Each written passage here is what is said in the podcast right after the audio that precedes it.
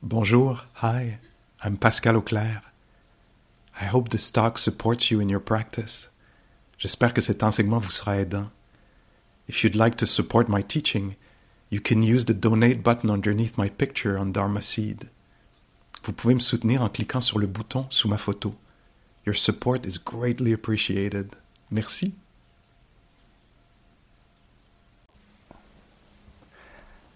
I think the way to say it is I'm not getting over it. I'm not.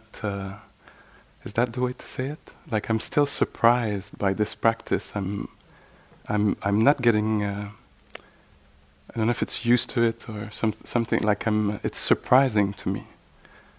Is the sound can the sound reach when I speak like this? Okay. So. Yeah, I'm a little bit in awe, surprised. This must be a word around there that describes my experience of what happens.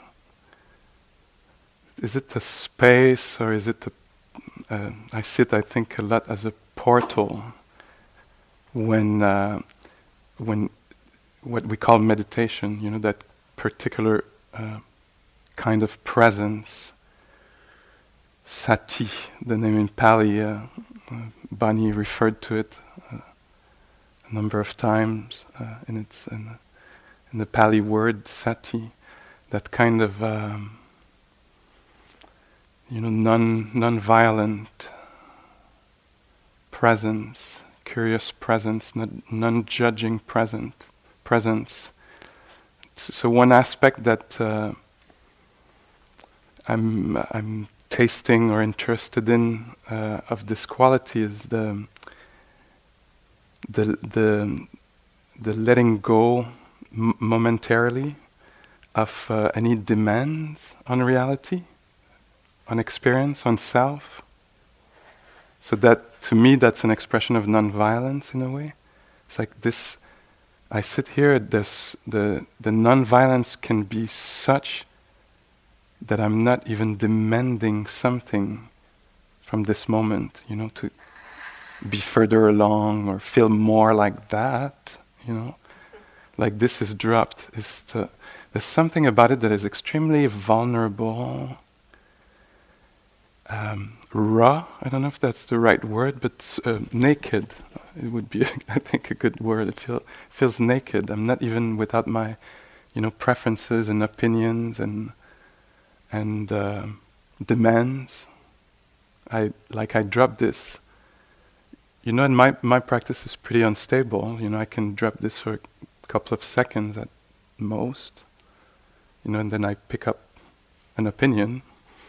You know, or wanting to be further along, or to keep up. I like that nakedness. That's good. Let's keep it. You know, very quickly I acquire. You know, I'm in an acquiring mind, or owning, appropriating mind. And so I basically just sit here and walk here and just practicing, entering that space of vulnerability. This is just how it is right now. And how it is, it's anything. It can be cold, or it could be fragile or confused, you know. And I'm not, the way I understand practice these days, and this is probably dynamic, alive. So it's a very personal way to describe this. But I sit here, and if confusion is here, then it seems like my job is just to allow dejection or confusion or what is an experience I have often is startled? Is that an experience? Like, what am I supposed to do with this that just happened? You know, or was said, or was not said, or you know? Because I think I don't know if you function like this, but I keep laying on life. just little assumptions, that, this will go like this. I'm not even totally, I'm not conscious of it until it's revealed that this was a fabrication. Do you see what I mean? Oh, I thought we were, but that's not what you, oh, okay. Okay, so startled. Is that a good description of that moment? So,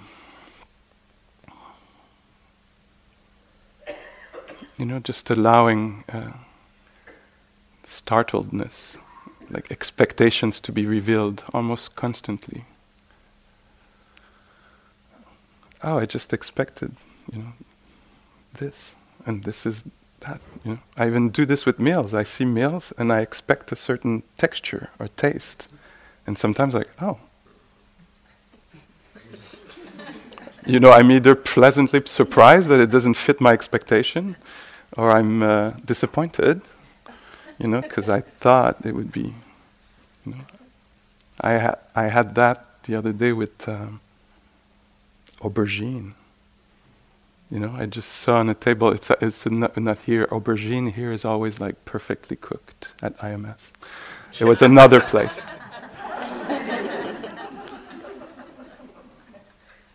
It was interesting, look how, if I do this to aubergine, lay a little trip on aubergine, it's going to be satisfying, it's going to taste like this, and suddenly like it was not the chewiness I wanted from aubergine.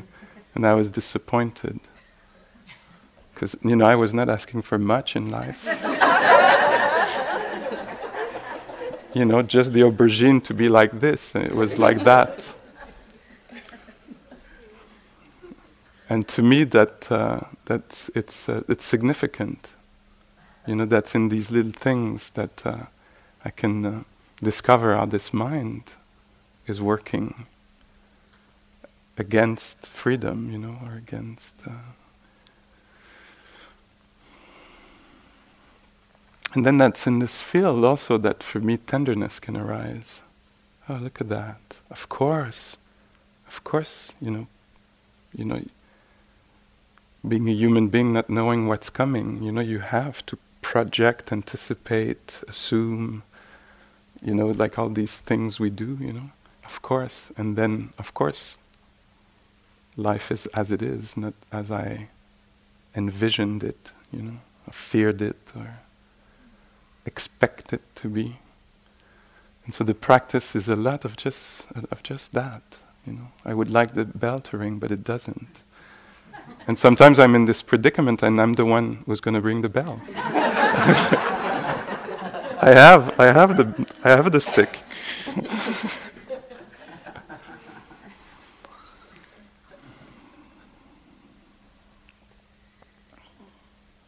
So that dropping of, that revealing of expectation, of that dropping of demands. And the tenderness I have to say, I think it might be a couple of years ago now. Just the title already was a big invitation for me. The book from Zenju Earthen Manuel, The Way of Tenderness. Just the title was a big teacher for me. And then I think in the introduction, I didn't read it again. I want to.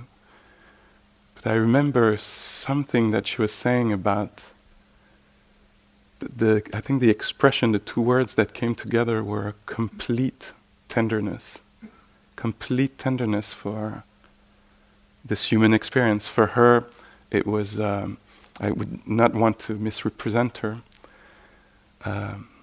So the book is The Way of Tenderness. So the best thing to do is to read it and sit with this teacher.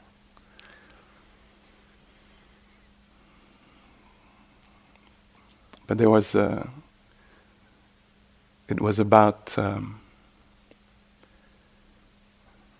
having complete tenderness for this the particularity of this human experience, and for her it was being in a body that is of a skin color that is not as valued as other skin colors. As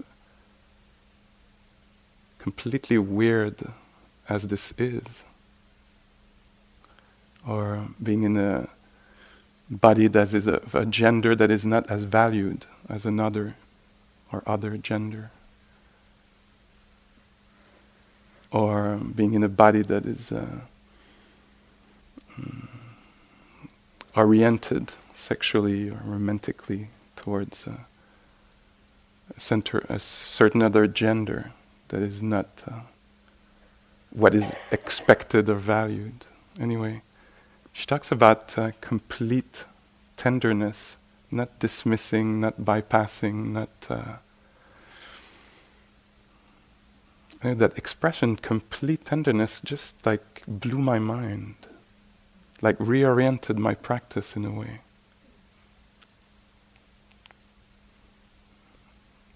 And in a way, since then, I think that's been the practice of walking and sitting.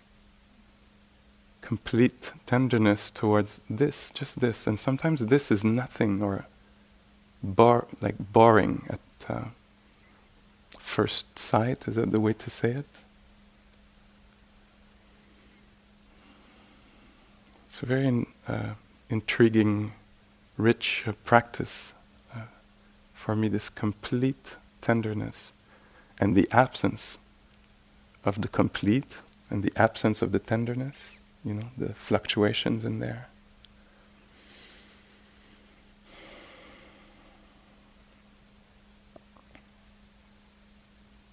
Some words, they over the course of practice, for me, some words I've gained. I've had vibrancy. I don't know if you relate to this, And at some point, whoops, they don't. So I'm using this word here, and it can vibrate differently in you. It could be a synonymous to compassion, but compassion I've heard too much now, so I can't. It's flat. I don't, it's like compassion, like I should be. That's not the good entry point, So I use this word, compassion. And I think what we do here in this form of the retreat, the silent retreat, the sitting, walking, mindful movement, eating,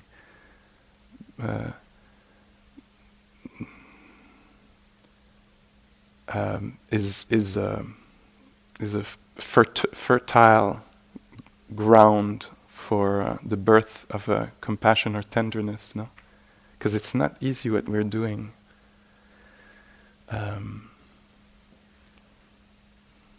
There's a schedule that is confronting. We sit there. We would like to move, but there's something about the bell, that seems like it's the bell that's going to decide. And so we come in very close, intimate encounter with what it is to be in a body. Huh? It's not easy being in a body, having all these bones and flesh and skin and so it's a fertile ground to develop beautiful qualities of mind and heart, and tenderness is one of them that we will need, it seems, to accompany ourselves on this path, on this life.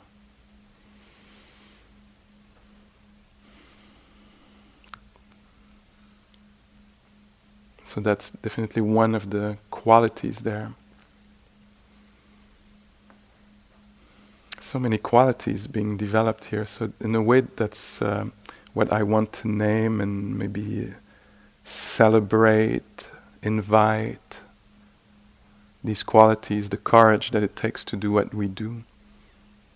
Sit with this body, but if it was only that, maybe that would be one thing, but there's also this, how can we call this, heart, soul, mind, with all some of what I described, expectations in it, and how we're kind of pushed left and right. I don't know if that's your experience, from the inside, you know, just sitting there.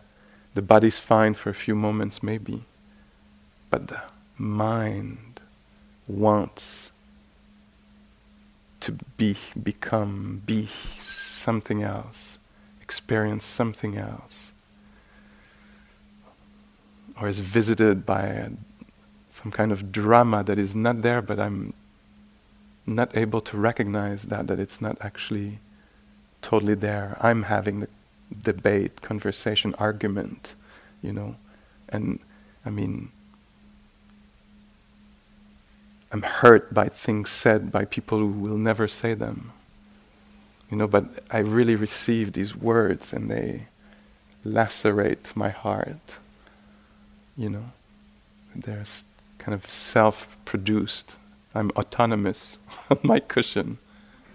I can create a lot of inner suffering. And so, yeah, tenderness, a lot of tenderness, and another quality. I've named them last night, but I'm going back there. The balance. It's gonna take a lot of equilibrium, balance, to kind of stay on the cushion, or stay in the walking. And all the ways that I could and do lose balance, yeah. But learning to be at least some of the time in equilibrium while I'm weighted down by a heavy feeling of shame or doubt or rage or confusion or. Takes a lot of balance, and that's what this ceremony is, is created for, to find in ourselves balance in the middle of the things that we see outside that don't either please us or make us feel unsafe or confused about, you know, what we agreed on, how we agreed on being, you know, not harmful to each other, and again, that is in a way a perfect laboratory here, to develop these qualities: balance, equilibrium, equanimity. I use this synonymously. One particular aspect of practice, then see what if you recognize this in you.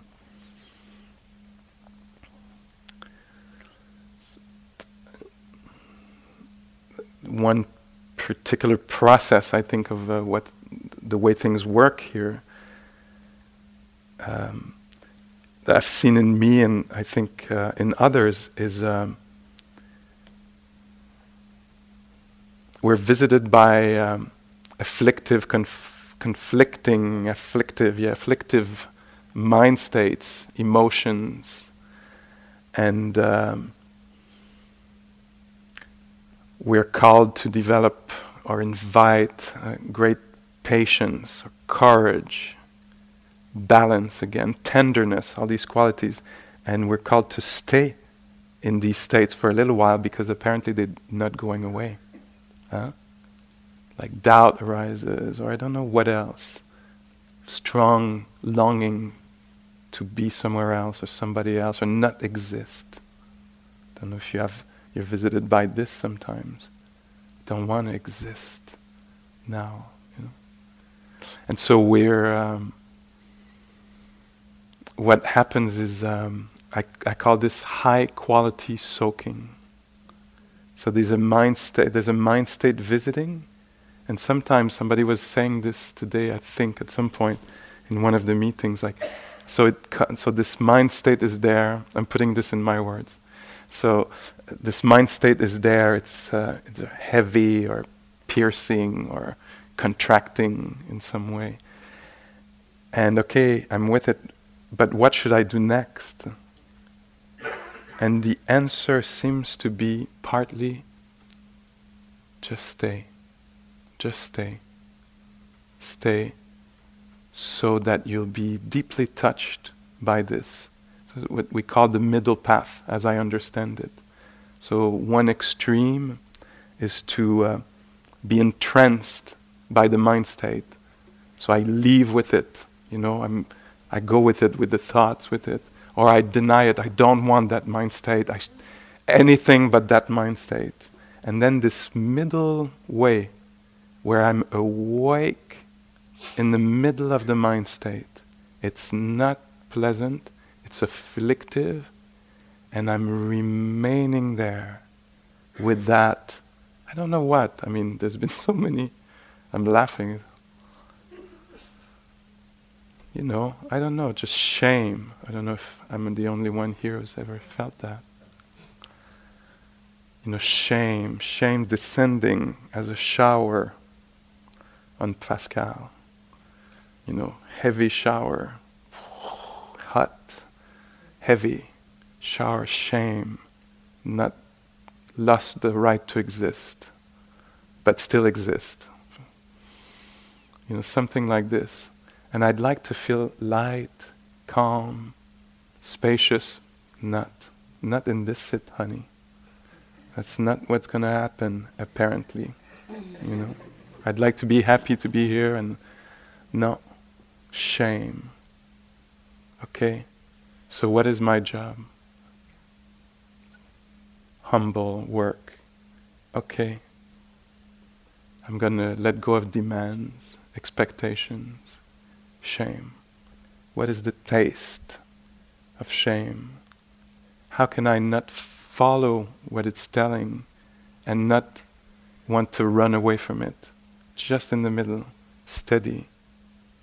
Not easy. Like I hope I'm not presenting an utopia here. It's just a little bit more messy than that. I get swallowed and spit back out, you know. I collapse inwardly, you know. But still, I sit, I walk, sit.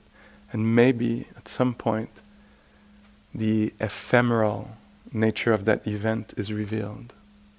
Because, whoops, suddenly, it dissipates. I don't know, by itself, with the bell ringing, because I see brownie on the back table.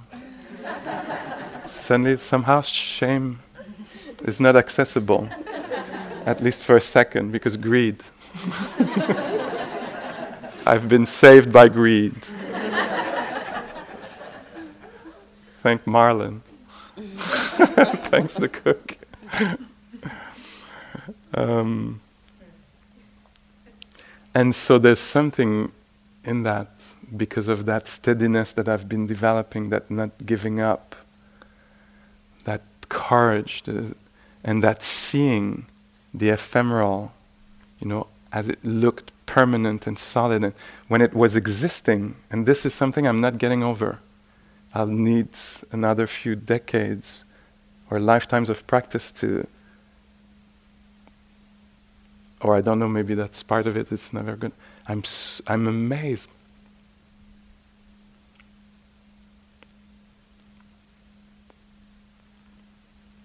When something exists, it so exists. Do you recognize this? So when there's like shame, for example, it could be any other mind state. When it's there, it's so there. It's so there. And when it's not there, it's so not there. I've seen this, I hope I'll see it more, but it seems like it applies to anything.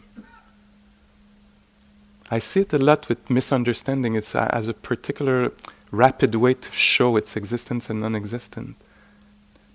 I don't know if you see what I mean, but let's say I have this, we have an agreement, let's say we meet at that corner of a street, and the person is not there, and maybe I take it personal, or they don't really care about me, or something, you know, and it feels so real that I don't count for this person, or something like this, whatever. You know, that they're late again. Yeah, that's so them, you know. And then suddenly I find out that they were at another, like, and it makes sense, you know, the text says that and you can read it like this. And suddenly I find out this was not the reality. They were not dismissive of this being, or they were not late again. They were actually on time.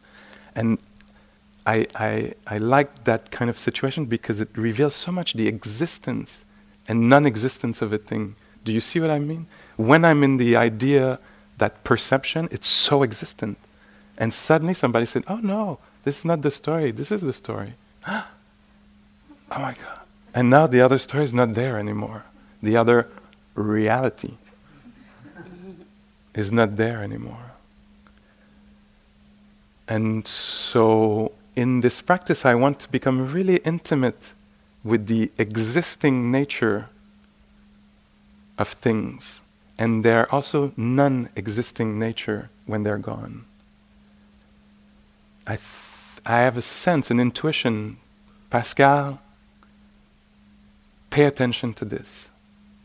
That sounds like it's the way out of confusion, that things are flickering in this way. This seems to be some of the words, a word that the Buddha used in another language. Flickering. And so as we hear the setup, ceremony is made to reveal that how things seem so real while they're there, and they are, and they're also as much ephemeral, flickering, conditional, unreliable, shaky, like that. So the more we're touched by this, there's an aspect of that that is extremely liberating.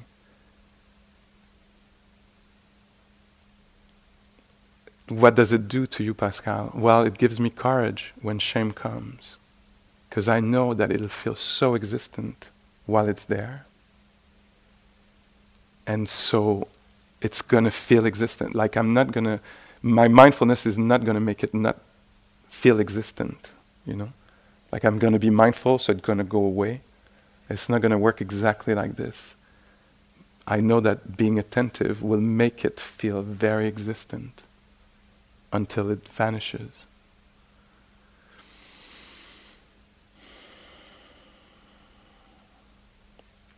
So something that I might be trying to say here is, no, I'm saying what I'm saying. You might not understand, and I might not say it in the best way, but I'm really saying what I'm saying. I'm not saying something else. I'll be very honest. This is the exact content of my mind. There's nothing else right now there.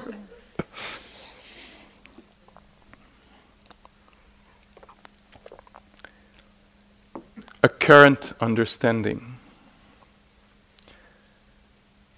is that when we bring care to phenomena, so phenomena is kind of very inclusive, non-discriminatory, if that's a term that I can use, you know. Phenomena is anything that is happening. When I bring care to anything that is happening, and to me care takes the form of tenderness when it's difficult, and of joy and appreciation when it's beautiful.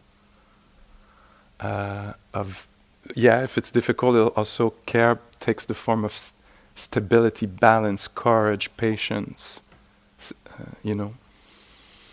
So if I bring care, when I bring care to what is happening, phenomena, experiences, have a way to, when there's intimacy, that's a way to describe it. So when there's intimacy with what is experienced, and it could be a step, a taste, it could be an opinion, it could be anything of the six senses, you could say, one way to describe it. So when there's intimacy, there's care, there's a quality connection with what is happening, pleasant, unpleasant, neutral. When there's a careful encounter with an event, it's like when we care for our friends and things, they reveal themselves. And so when I care for what is happening, it reveals to me what I could not see with my superficial attention, with my careless or even dismissive way of being in relationship with events. I don't want that event, inner, outer. Do you recognize something? That event is here. That event is here. Let's feel it. Let's know it. It reveals its, I want to say, hidden qualities. You know, some things, they taste good. That's like very immediately available. It's not hidden. It's a specific characteristic. You can. Some things are cold. You feel it's cold. Yeah. But there are these other characteristics that are a little bit more hidden. And why we come here and try to pacify the mind, calm the mind that is discursive and telling things what they are or should be, you know, and we calm this a little bit, and we tune in, we become careful, we treat carefully, we give careful attention to what's there, whatever is it. It is a turning, a flushing, longing.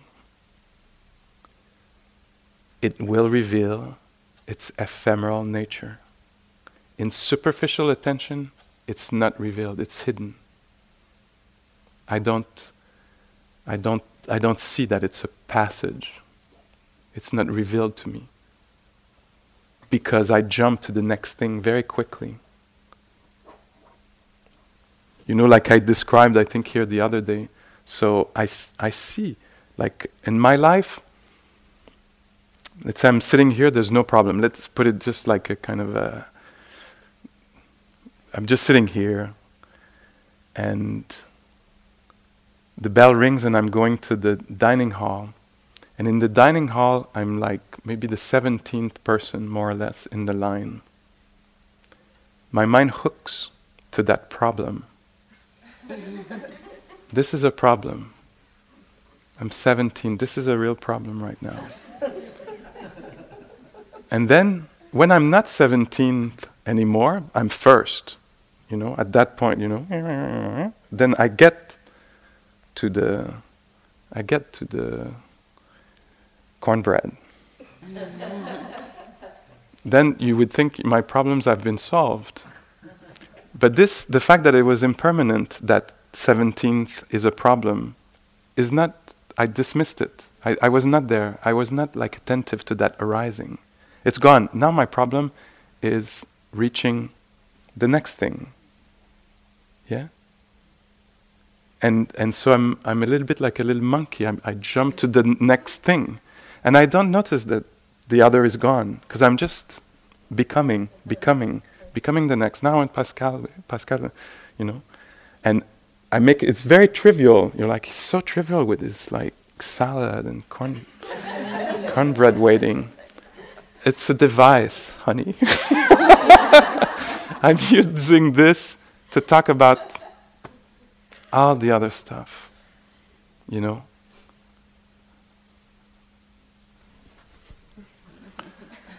And so if we slow down and pay attention, we'll notice the arising of that thing. And if we stay there and don't hook up to the next thing, you know, and that takes work. That's why there's a few days here. So we can calm enough to stay, and not hook up to the next thing, just stay. We'll see the arising of something and the death of it. Even more hidden, I think.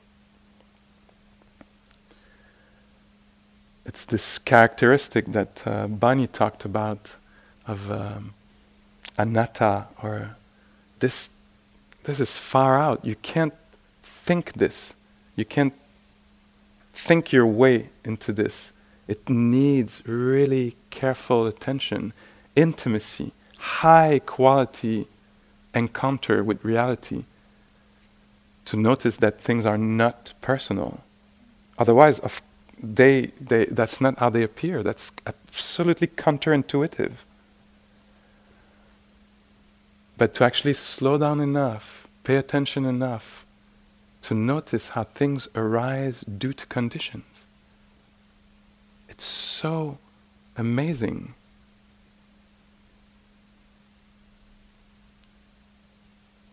I don't know why this comes to mind, but I remember on a retreat one time, there's a series of events. It's always in the dining hall. What's going on for me there? So I was doing a walking meditation in the dining hall one evening, very quietly walking. And the bell rings. So my mind is quiet, just attentive, nothing outstanding, standing out, whatever the word is here. But there, kind of stable, stepping. The bell rings. I want to go straight towards the doorway to reach the meditation hall, but there's somebody sweeping. So very conditional, huh? Like I'm trying to reach the meditation. So bell rings, meditation hall is the goal. Start walking, somebody's sweeping. So because somebody's in the door, I take another door. That's not here, it's somewhere else. I go towards another door, but that other door includes that there's a fridge next to it for retreatants' needs, And so I was not going for the fridge, but the fridge came to me by accident. So I was going for the meditation hall. Person is sweeping. I go in the other direction, and as I cross the door, I see the fridge. So arises the desire to just check, is there something new that the cook have put there for, So I open the door, and I see that somebody suddenly has claimed a whole shelf, and they put their name, and they kind of own the shelf. So there's 100 of us, and like four shelves, and somebody owns a shelf. This is my perception, because I don't know the story, But suddenly I become enraged and self-righteous. How dare they? People! And I know a lot about this person. I don't even know the name, I've never seen it. There's no information in the name for me, but I can make things up. I'm self-sufficient, And I continue towards the hall, totally angry, enraged by the injustice in the world, But because of the space and the practice, the prior practice, suddenly just become apparent the series of events, unfortunate events, that led to, and I don't know why it blew my mind. Wow, if there hadn't been sweeping, there wouldn't be rage. So should I be angry at the sweeper? No, that's not the question. What came to mind? What came to mind, how it appeared to me was wow, this emotion is so dependent. It looks strong and powerful and righteous and all this, and it's so dependent. It depends on a sweeper being in a doorway at that time or not. Do you see what I mean? Now it sounds more conceptual, and I thought about this, but this was more of an insight. It just hit me suddenly, and after I put the words to it, but it was a really strong impression. Wow! I'm gonna actually go on that. What do you call what the monkey go on? Vine. I'm gonna go on that thing. But that thing is so dependent. Do you see what I mean? In a much more dramatic way, I've seen my father have the same insight. And you might recognize something in there, and I hope it's okay to share this, but that's, this mind with its capacities right now is judging that it's okay to share this. So my father,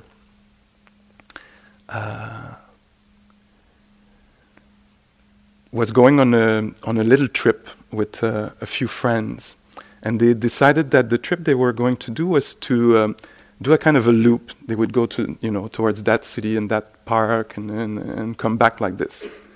So that's what they agreed on, And so they said, one morning at that time, let's meet at this place, and then we're going to go on our little day adventure, with their friends. And so they met at that corner, and just at the second where they were going to take the left to go there, somebody said, hey, there's a really good place for breakfast on this other side. Let's go there and let's do the whatever loop on the other side, because we can go there and have breakfast. And on the way there was a situation where there was an accident, and one of the friends died.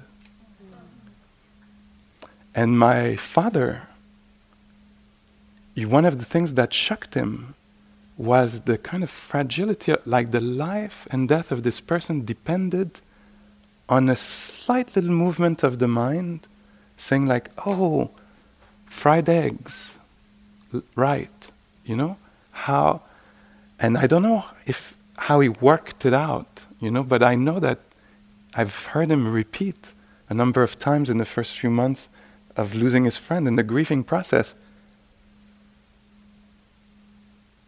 how is like existing, my friend, and it's like 50 some years of friendship. And somebody really existing, this person, this friend, so existed when they existed. And now, this is so weird. And one of the conditions is that little idea that crossed somebody's mind is so unsubstantial. Do you see what I mean? It's just a little thing. A second... If the idea had crossed the mind of the person a second later, one would have already been gone on the left. It would be too late. They would, And I remember he kept talking about this, like, is that how life works? And to me, there was something about, it's that conditional. It's that unreliable. It's that interwoven. It's that fragile and that precious, that worthy of care. Because when it's there, it's there. And when it's not, it's really not, And so here we're slowing down, we're paying attention so that we can see, appear self-unworthiness. And it might look like serious and real and an absolute permanent description of oneself. But if we pay attention, we'll see its flickering nature of that particular perception that I'm worth nothing, I'll see it appear and then vanish because of brownie or something else, And so we have to really tune in to see how things are in existence when they are, and worthy of great care.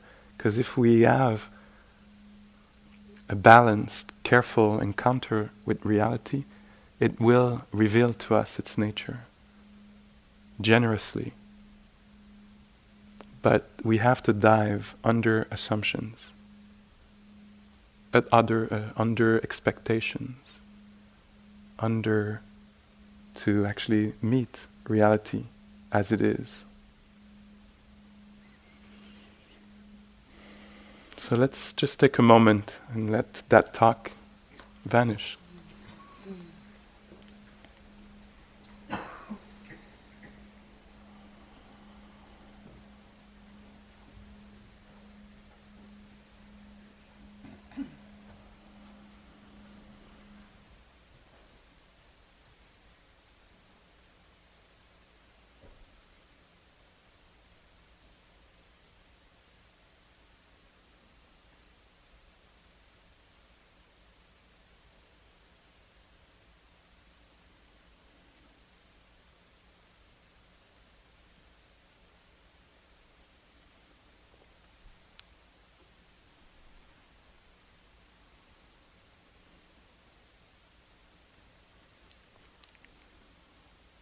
in the meeting with the ephemeral, may the encounter be suffused with kindness and care and tenderness, rather than disconnection, cynicism, maybe fear.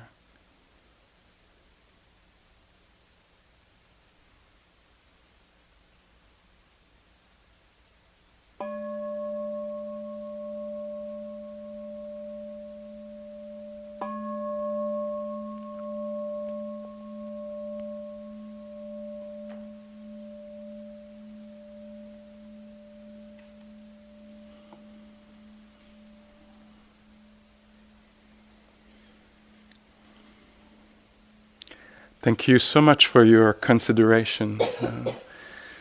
And as we leave the hall to go towards the meal, I invite you to pay particular attention to personal space and communal space. We talked about this this morning in the way, the speed we move at. But also here, we share a lot of space together. There's not much left of the personal, so be careful with things here. Use your own space, and in the where the coats are and stuff. Like, let's be really, really careful about the impact we can have on each other, threading or sharing the space. And one of the ways that you might see other practice that we didn't name here is that in a way to give personal space. If we have one of the way to actually offer the solitude and the personal space to people, to the practitioners around us. One of the ways we practice sometimes here, and you might play with this a little bit, is to lower the gaze. And so when we walk around, there's a way that we can be very generous and lower the gaze a little bit and say, I'm giving you your full space. So you don't have to put on a social mask or feel like you have to present or that somebody's, so I'm going to lower my gaze a little bit and offer you the space as you, gather your meal or walk about, I'm going to offer you the space of freedom to be in this whatever room or space outside. So play with that and see how even it resonates to hear that suggestion. Okay? Bon appétit.